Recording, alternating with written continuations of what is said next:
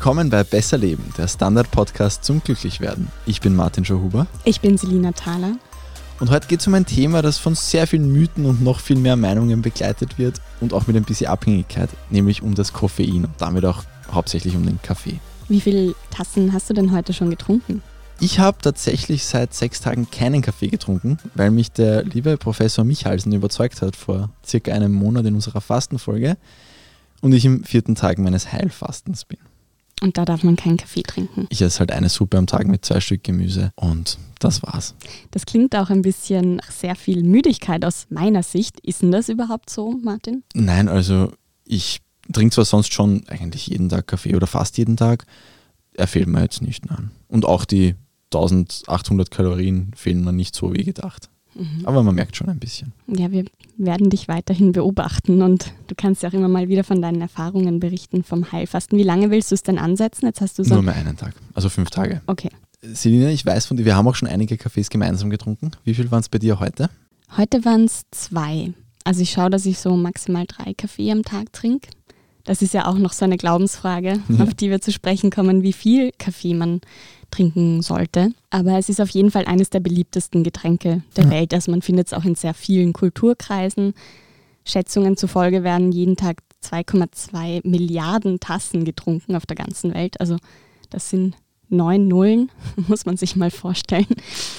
Und ich glaube, selbst wenn man unsere Kollegen rausrechnet, bleiben da noch zwei Milliarden übrig. Ja, es gab mal so eine interne Statistik tatsächlich. Ich habe es jetzt gerade nicht mehr parat, aber es, waren, es war extrem viel Kaffee, den wir hier in der Redaktion trinken, wenn wir nicht im Homeoffice sind. Die meisten, also die Menschheit an sich trinkt auch schon sehr lange Kaffee. Also es gibt so einen Keramikfund aus dem Grenzgebiet zwischen den USA und Mexiko, der ungefähr auf 1250 Jahre Alter datiert wird und da konnten schon auch Rückstände von Koffein und ähnlichen Substanzen nachgewiesen werden. Oft sind Sachen, die man schon lange macht, gut. Aber beim Kaffee gibt es ganz viele Menschen, die glauben, es ist super, ganz viele Menschen, die glauben, es ist schlecht. Das Wichtigste mal zum Anfang. Was stimmt denn da? Ich kann dir keine ganz eindeutige Antwort geben. Ich hole mal ein bisschen aus. Und zwar wird Kaffee schon, wahrscheinlich auch weil er uns schon so lange begleitet, auch schon sehr lange erforscht. Mhm. Und es gibt sogar ein eigenes Journal für die Erforschung von Koffein.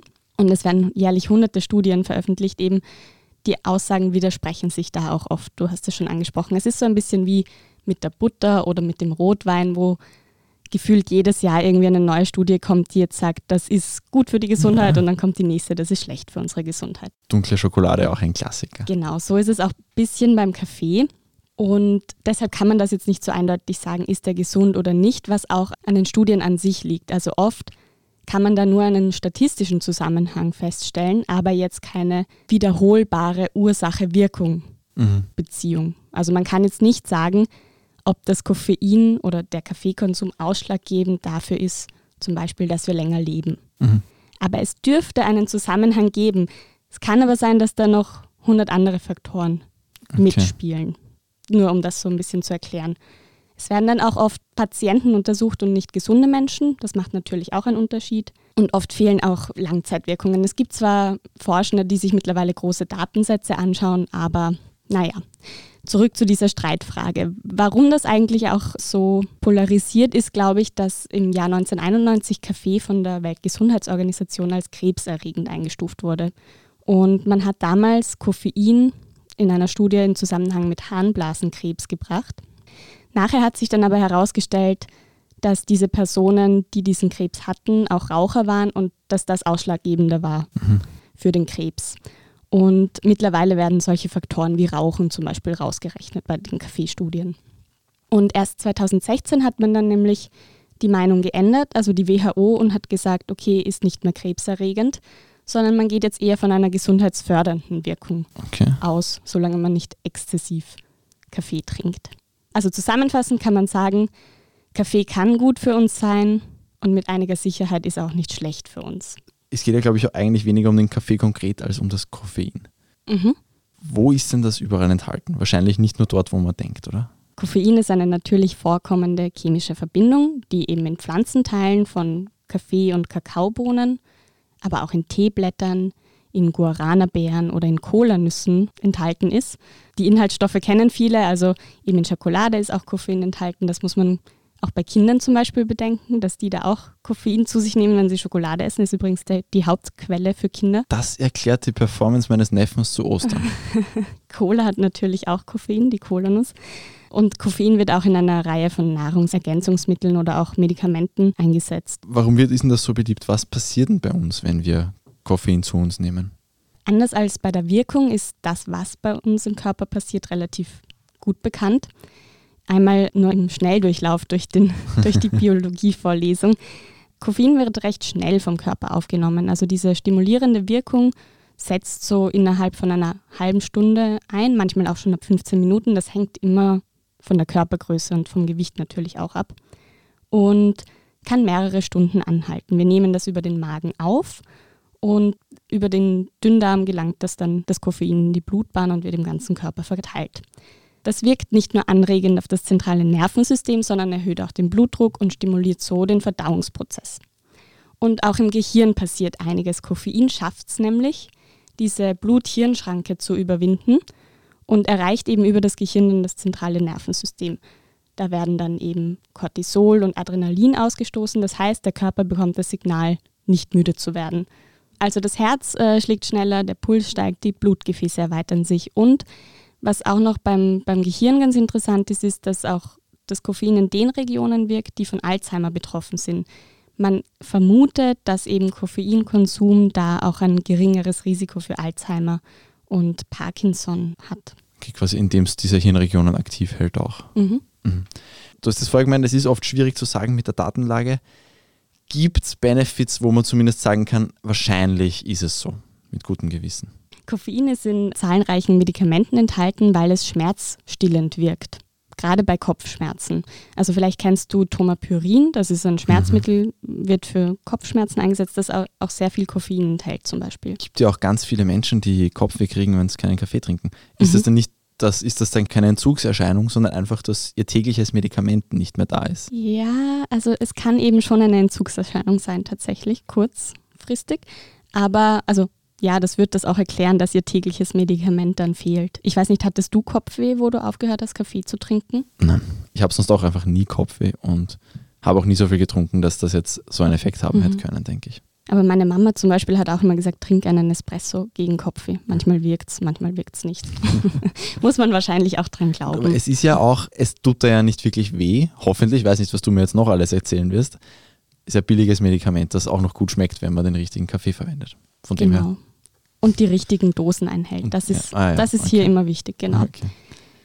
Was die Lebenserwartung angeht, da haben sich zum Beispiel im Jahr 2017 Forschende angeschaut, ob das da einen Zusammenhang gibt. Also stirbt man später, wenn man viel Kaffee trinkt? Das war so die Frage. Und was rausgekommen ist, sie haben sich da wirklich sehr viele Daten angeschaut von einer halben Million Menschen aus zehn europäischen Ländern. Bei den Männern gibt es eine Wahrscheinlichkeit, dass es eben so einen Zusammenhang gibt zwischen hohem Kaffeekonsum und einer niedrigeren Wahrscheinlichkeit zu sterben. Bei Frauen war das ein bisschen geringer. Aber es gibt da ein großes Aber. Einerseits müssen die so um die sieben Tassen Kaffee trinken pro Tag, damit das überhaupt einen, eine Wirkung zeigt. Und zweitens können die Studienautoren auf der Basis von, der, von den Daten trotzdem keine Empfehlung für mehr oder weniger Kaffeekonsum geben. Also ein moderater Kaffeegenuss von etwa drei Tassen am Tag sind nicht schädlich und haben eben gesundheitliche Vorteile. Ja, wie gesagt, es gibt immer nur eine Korrelation und keine Kausalität. Also die Daten sind jetzt nicht fest genug, dass man sagt, es müssen jetzt alle einfach sieben Tassen Kaffee am Tag trinken, wenn sie länger leben wollen. Genau. Aber es kann sein, dass es mit besserer Datenlage irgendwann so ist, potenziell. Mhm. Aber wie gesagt, die Daten sind oft sehr gering bei den meisten Studien. Gibt es irgendwas, wo es ein bisschen mehr Aussage gibt? Ja, was ich auch ganz spannend fand, ist, dass sich das Koffein auf die Lunge auswirkt. Mhm. Also anscheinend weiten sich die Bronchien und die Muskulatur entspannt sich. Das heißt, das Atmen wird leichter, wenn wir Kaffee trinken. Deshalb wird auch Koffein und ähnliche Substanzen bei Frühchen zum Beispiel eingesetzt, um deren Atmung zu unterstützen. Was ist jetzt mit dieser ganzen Karzinogenkiste? Mhm. Das ist ähm, eben wie eingangs erzählt, wurde Koffein als krebserregend eingestuft, ist jetzt nicht mehr so. Und zum Beispiel gibt es also neuere Studien, die darauf hindeuten, dass es ein geringeres Risiko für Leberkrebs gibt. Mhm weil Koffein wird wie Alkohol zum Beispiel in der Leber abgebaut. Anders als Alkohol zerstört es die Leber aber nicht, sondern schützt die Leber, wenn man ungefähr mehr als vier Tassen am Tag trinkt. Dann dürfte es wohl auch eine schützende Wirkung vor Brustkrebs haben nach den Wechseljahren, aber auch bei fortgeschrittenem Prostatakrebs und bei Gebärmutterkrebs. Und auch das Hautkrebsrisiko dürfte sich um ein Fünftel ungefähr reduzieren, wenn man täglich vier oder mehr Tassen Kaffee trinkt. Das kann auch damit zusammenhängen, dass Koffein auch vor UVB-Strahlungen schützen kann, als zusätzlicher Sonnenschutz sozusagen. Und anscheinend ist es auch so, wenn man Darmkrebs hatte, dann kann das Rückfallsrisiko gesenkt werden, wenn man viel Kaffee trinkt. Also das hat wirklich einen großen Unterschied. Das Risiko ist um 42 Prozent geringer, nochmal einen Darmkrebs zu bekommen, als wenn man keinen Kaffee trinkt. Das ist schon ordentlich.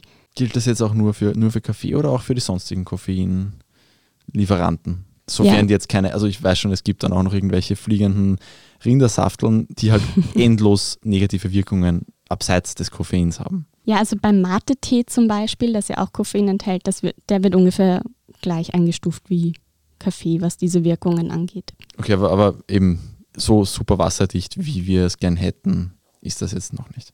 Ganz genau. Okay. Also es gibt dann noch eine, ein letztes, was weniger körperlich ist, sondern ein bisschen psychischer sozusagen. Koffein dürfte auch das Teamwork verbessern. Das kennen wir jetzt einerseits, weil man sich an der Kaffeemaschine trifft das ist äh, schon mal etwas.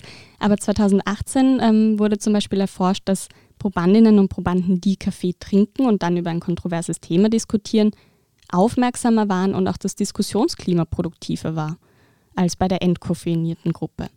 Und man, man, vermutet, dass die erhöhte Aufmerksamkeit, die wir durch den Kaffee haben, einfach hilft, beim Thema zu bleiben und sich aufs Wesentliche zu fokussieren. Und das hilft halt auch der Gruppendynamik. Das machen ja auch viele Leute einfach, wenn sie, bevor sie irgendwas Wichtiges machen müssen, eben Kaffee oder eben Red Bull oder diese lustigen äh, Mini-Kaffee-Dinger, die man in jeder Supermarktkasse kriegt mit Schokolade. Mhm.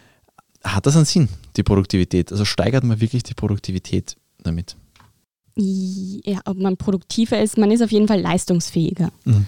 Ja, also Koffein fördert die Konzentration und auch die Reaktionszeit.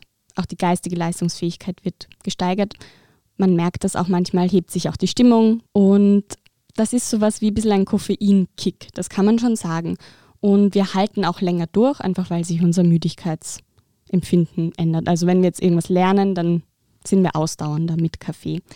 Es beeinflusst nämlich auch, also das Koffein beeinflusst nämlich auch unser Erinnerungsvermögen. Das zeigen zum Beispiel Studien, dass ähm, Testpersonen, die so eine Koffeinpille schlucken, das kennen manche auch von Studentinnen und Studenten in ihrem Umkreis, die nehmen das auch immer wieder mal.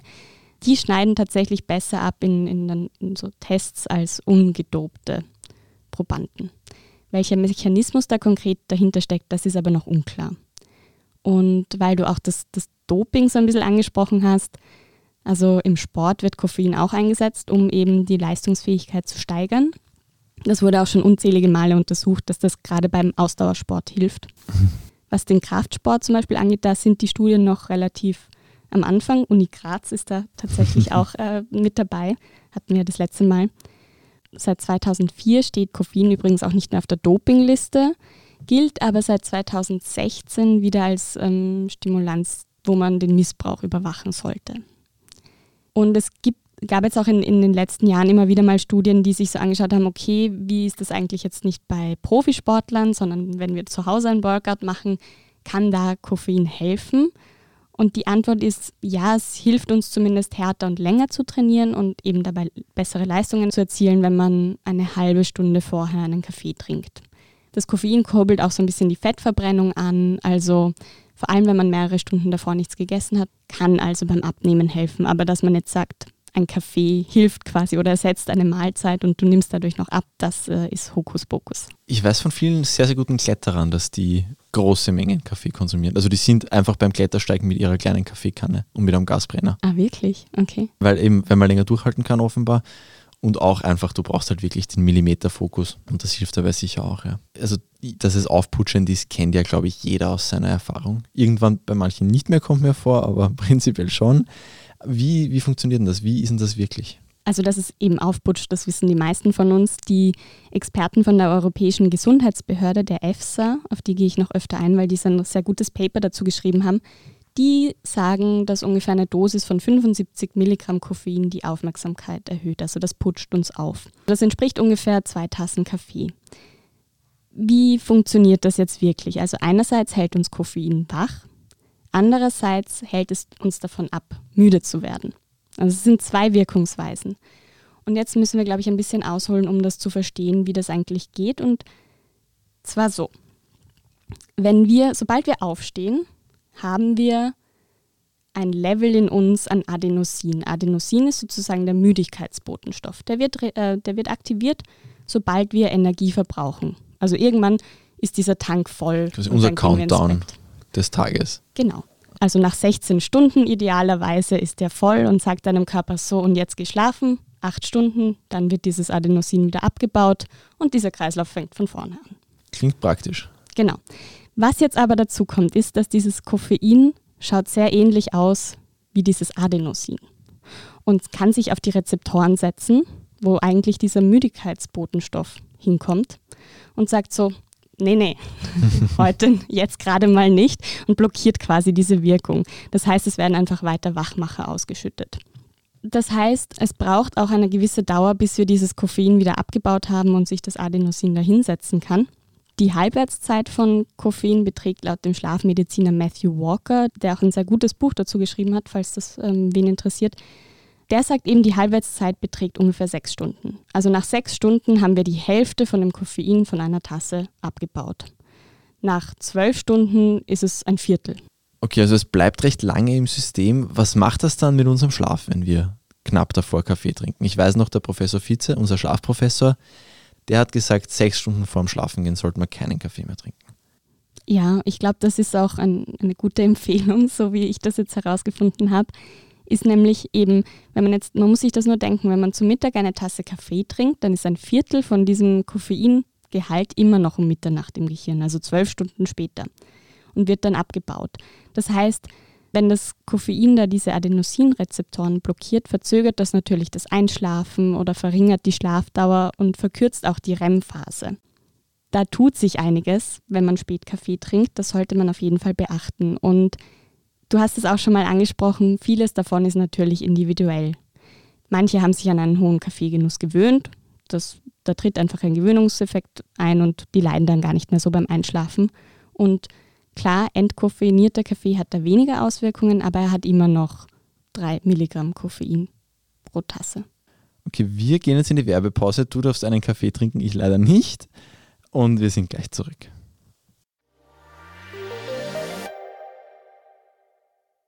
Guten Tag, mein Name ist Oskar Bonner. Wenn man in stürmischen Zeiten ein wenig ins Wanken gerät, den eigenen Weg aus den Augen und die Orientierung verliert, dann ist es sehr hilfreich, wenn man etwas hat, woran man sich anhalten kann. Der Standard, der Haltung gewidmet. Jetzt gratis testen auf Abo der Standard AT.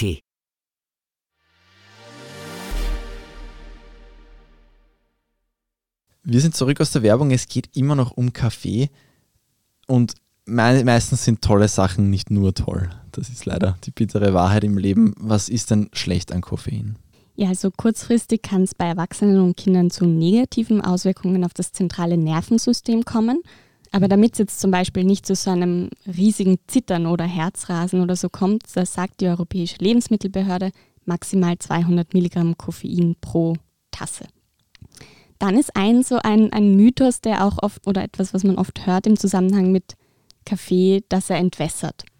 Ich habe es zum Beispiel auch so erklärt bekommen, dass man in Wien im Kaffeehaus immer ein Glas Wasser zum Kaffee bekommt, eben genau aus diesem Grund. Mhm. Das kann man auf jeden Fall nicht wissenschaftlich belegen. So, Koffein hat keinen entwässernden Effekt. Also die Untersuchungen zeigen auch, dass Kaffee im Prinzip so wirkt wie jede andere Flüssigkeit, die wir zu uns nehmen. Und ja, Koffein wirkt harntreibend, aber man scheidet dabei nicht mehr Wasser aus. Das heißt, man muss öfter, aber man verliert nicht mehr regelmäßiger Kaffeetrinkerinnen und Trinker merken anscheinend diesen treibenden Effekt gar nicht mehr. Dann gibt es auch immer wieder noch so diese Frage, ist Kaffee eigentlich abführend oder nicht? Das liegt wohl daran, dass durch den Koffein die Darmbewegungen angeregt werden und deshalb die Verdauung sich einfach schneller anfühlt. Und sonst gibt es jetzt also keine Sachen, die jetzt schon nachgewiesen wären an negativen Seiten. Aber es gibt ja Menschen, wo man sagt, die sollten nicht zu viel Kaffee trinken. Das dürfte ja auch recht klar sein, oder? Mhm. Also eben, wie gesagt, das waren jetzt so die, die negativen Auswirkungen, die sicher so für viele gelten. Es gibt auch immer wieder widersprüchliche Studien, aber das ist das, was ich so herausgefunden habe. Und ja, es gibt Menschen, die nicht oder nicht zu viel Kaffee trinken sollten. Mhm. Klassisches? Beispiel Schwangere und Stillende. Mhm. Also da sagt die EFSA, dass man nicht mehr als 200 Milligramm Koffein pro Tag trinken soll, weil sonst eben der Fötus nicht so gut wächst. Ähm, alles, an, also alles quasi drunter ist unbedenklich für das Baby. Und anscheinend auch Frauen, die an Osteoporose leiden, sollten weniger Kaffee trinken und Menschen mit bestehenden Herzproblemen. Gibt es eine richtige Zeit, außer nicht zu knapp vorm Schlafen gehen?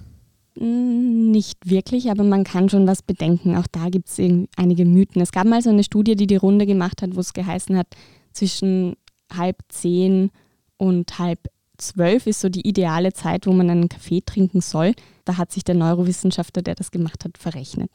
Was aber wichtig ist, ist, ähm, man sollte nicht direkt nach dem Aufstehen einen Kaffee trinken, mhm. sondern ein bisschen warten, weil wir haben unseren körpereigenen Espresso, der ausgeschüttet wird, das heißt das Cortisol. Das ähm, ist ungefähr eine Stunde, nachdem wir aufstehen, aktiv und macht uns munter.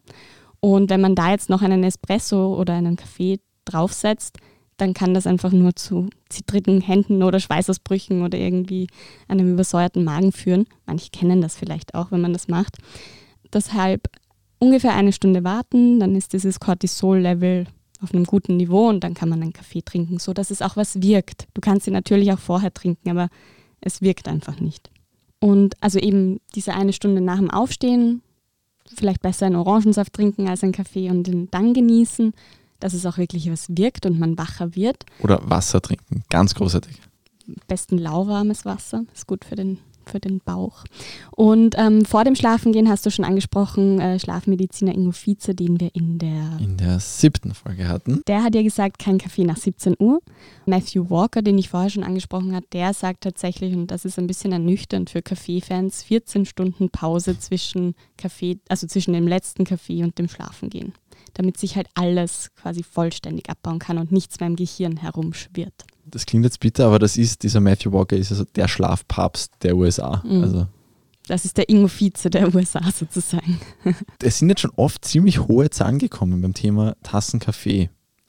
Gibt es für Otto Normalverbraucher so einen Richtwert, wie viel man trinken sollte? Oder wie viel auch das Maximum ist, was gut ist? Ja, ich finde das auch eine voll wichtige Frage, weil ich mich auch dann oft gefragt habe bei diesen ganzen Studien, wo es dann heißt, fünf oder mehr Tassen. Also wenn ich fünf Tassen Kaffee trinke, dann laufe ich wie ein Duracell-Hasel.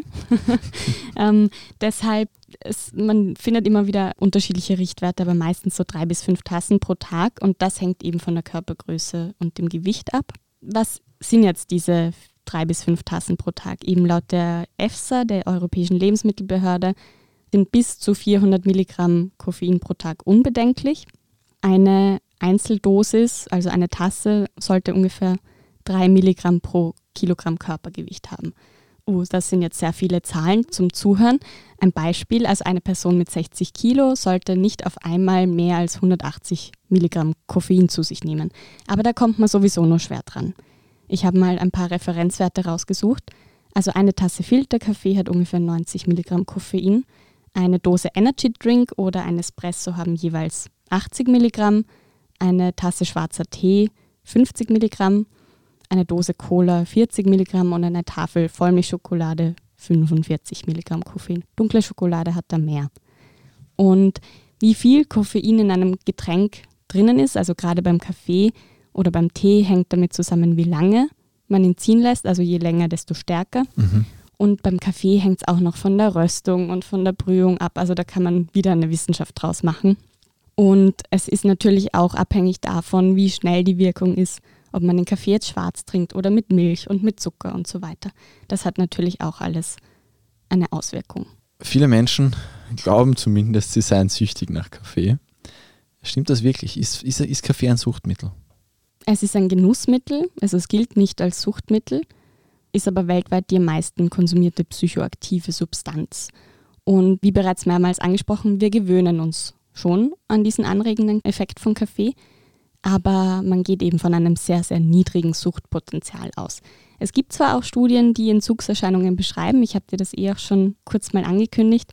Also anscheinend ist es so, dass 12 bis 24 Stunden nach der letzten Tasse der Körper am stärksten reagiert oder stärk reagieren kann, eben mit Müdigkeit oder Kopfschmerzen. Manchen fällt auch die Konzentration schwerer oder man hat weniger Energie das ist auf jeden Fall kein dauerhafter Zustand. Also man muss jetzt irgendwie nicht Angst haben, dass man da Schäden davon trägt. Also nach ein, zwei Tagen hat man sich auch wieder erholt von diesem Kaffeeentzug, sollte man ihn denn überhaupt haben. Mhm. Und was auch gegen eine Sucht spricht, ist, dass andere Hirnareale aktiv sind beim Kaffeegenuss, wie jetzt bei Drogen. Mhm.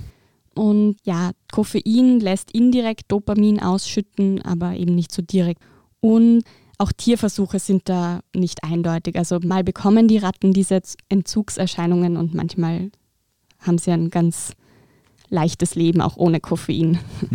und was finde ich auch noch ganz interessant ist, ist, dass eben wie gut wir Kaffee vertragen, wie schnell er bei uns wirkt, wie sehr er uns schmeckt, das hängt auch von unseren Genen ab. Das spielt da auch natürlich mit. Ich glaube, es spielt ja auch oft mit, dass so eine selbsterfüllende Prophezeiung das wird. Oder es gibt ja viele Leute, die sagen, ich kriege die Augen nicht auf ohne meinen Morgenkaffee, die das wirklich nicht tun, aber weil sie halt sich das auch einreden gleichzeitig. Mhm. Ja, also diese Erwartungshaltung, das spielt auf jeden Fall mit, ja. Gut, also Koffein nicht ganz so böse, wie vielleicht viele angenommen hatten. Und vielleicht hätte ich meinem Papa ein bisschen weniger ins Gewissen reden müssen wegen seinem Kaffeekonsum. Lange Jahre. Gut, so viel dazu. Wir haben noch etwas zu feiern und zwar sind wir beim European Newspaper Award in der Podcast-Kategorie ausgezeichnet worden. Das ist eigentlich schon vier Monate her. Wir haben es ein bisschen spät mitbekommen. Jedenfalls freuen wir uns sehr. Wir haben jetzt auch schon die Urkunden bekommen. Und danken natürlich auch vor allem nicht nur der Jury, sondern vor allem unseren Hörerinnen und Hörern. Ja, vielen, vielen Dank. Die es uns ja nicht geben würde. Selina, für dich hätte ich jetzt noch eine Aufgabe bis nächste Woche. Und Lass zwar es gibt sicher irgendwen, dem du böse bist. Ja, vermutlich schon. Muss ich mal überlegen. Versuch mal, diesen Menschen zu vergeben und schau, wie sich das für dich anfühlt. Okay. Wenn es nicht klappt, wende dich an mich, dann kriegst du vielleicht noch zwei, drei Tipps, aber versuch es einfach mal. Gut, klingt gar nicht so einfach, diese Aufgabe. Aber ich mache mich dran und berichte.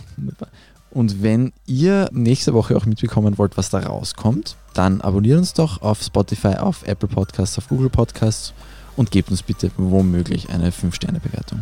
Und wenn ihr Vorschläge für Themen habt, Feedback, Kritik, dann schreibt uns gerne an besserleben.derstandard.at, zusammengeschrieben besserleben.derstandard.at. Das war Besser Leben, der Standard-Podcast zum Glücklichwerden.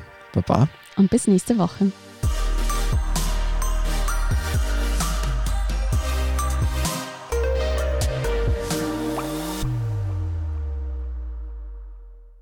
Guten Tag, mein Name ist Oskar Bonner. Wenn man in stürmischen Zeiten ein wenig ins Wanken gerät, den eigenen Weg aus den Augen und die Orientierung verliert, dann ist es sehr hilfreich, wenn man etwas hat, woran man sich anhalten kann. Der Standard, der Haltung gewidmet. Jetzt gratis testen auf Abo der Standard.at.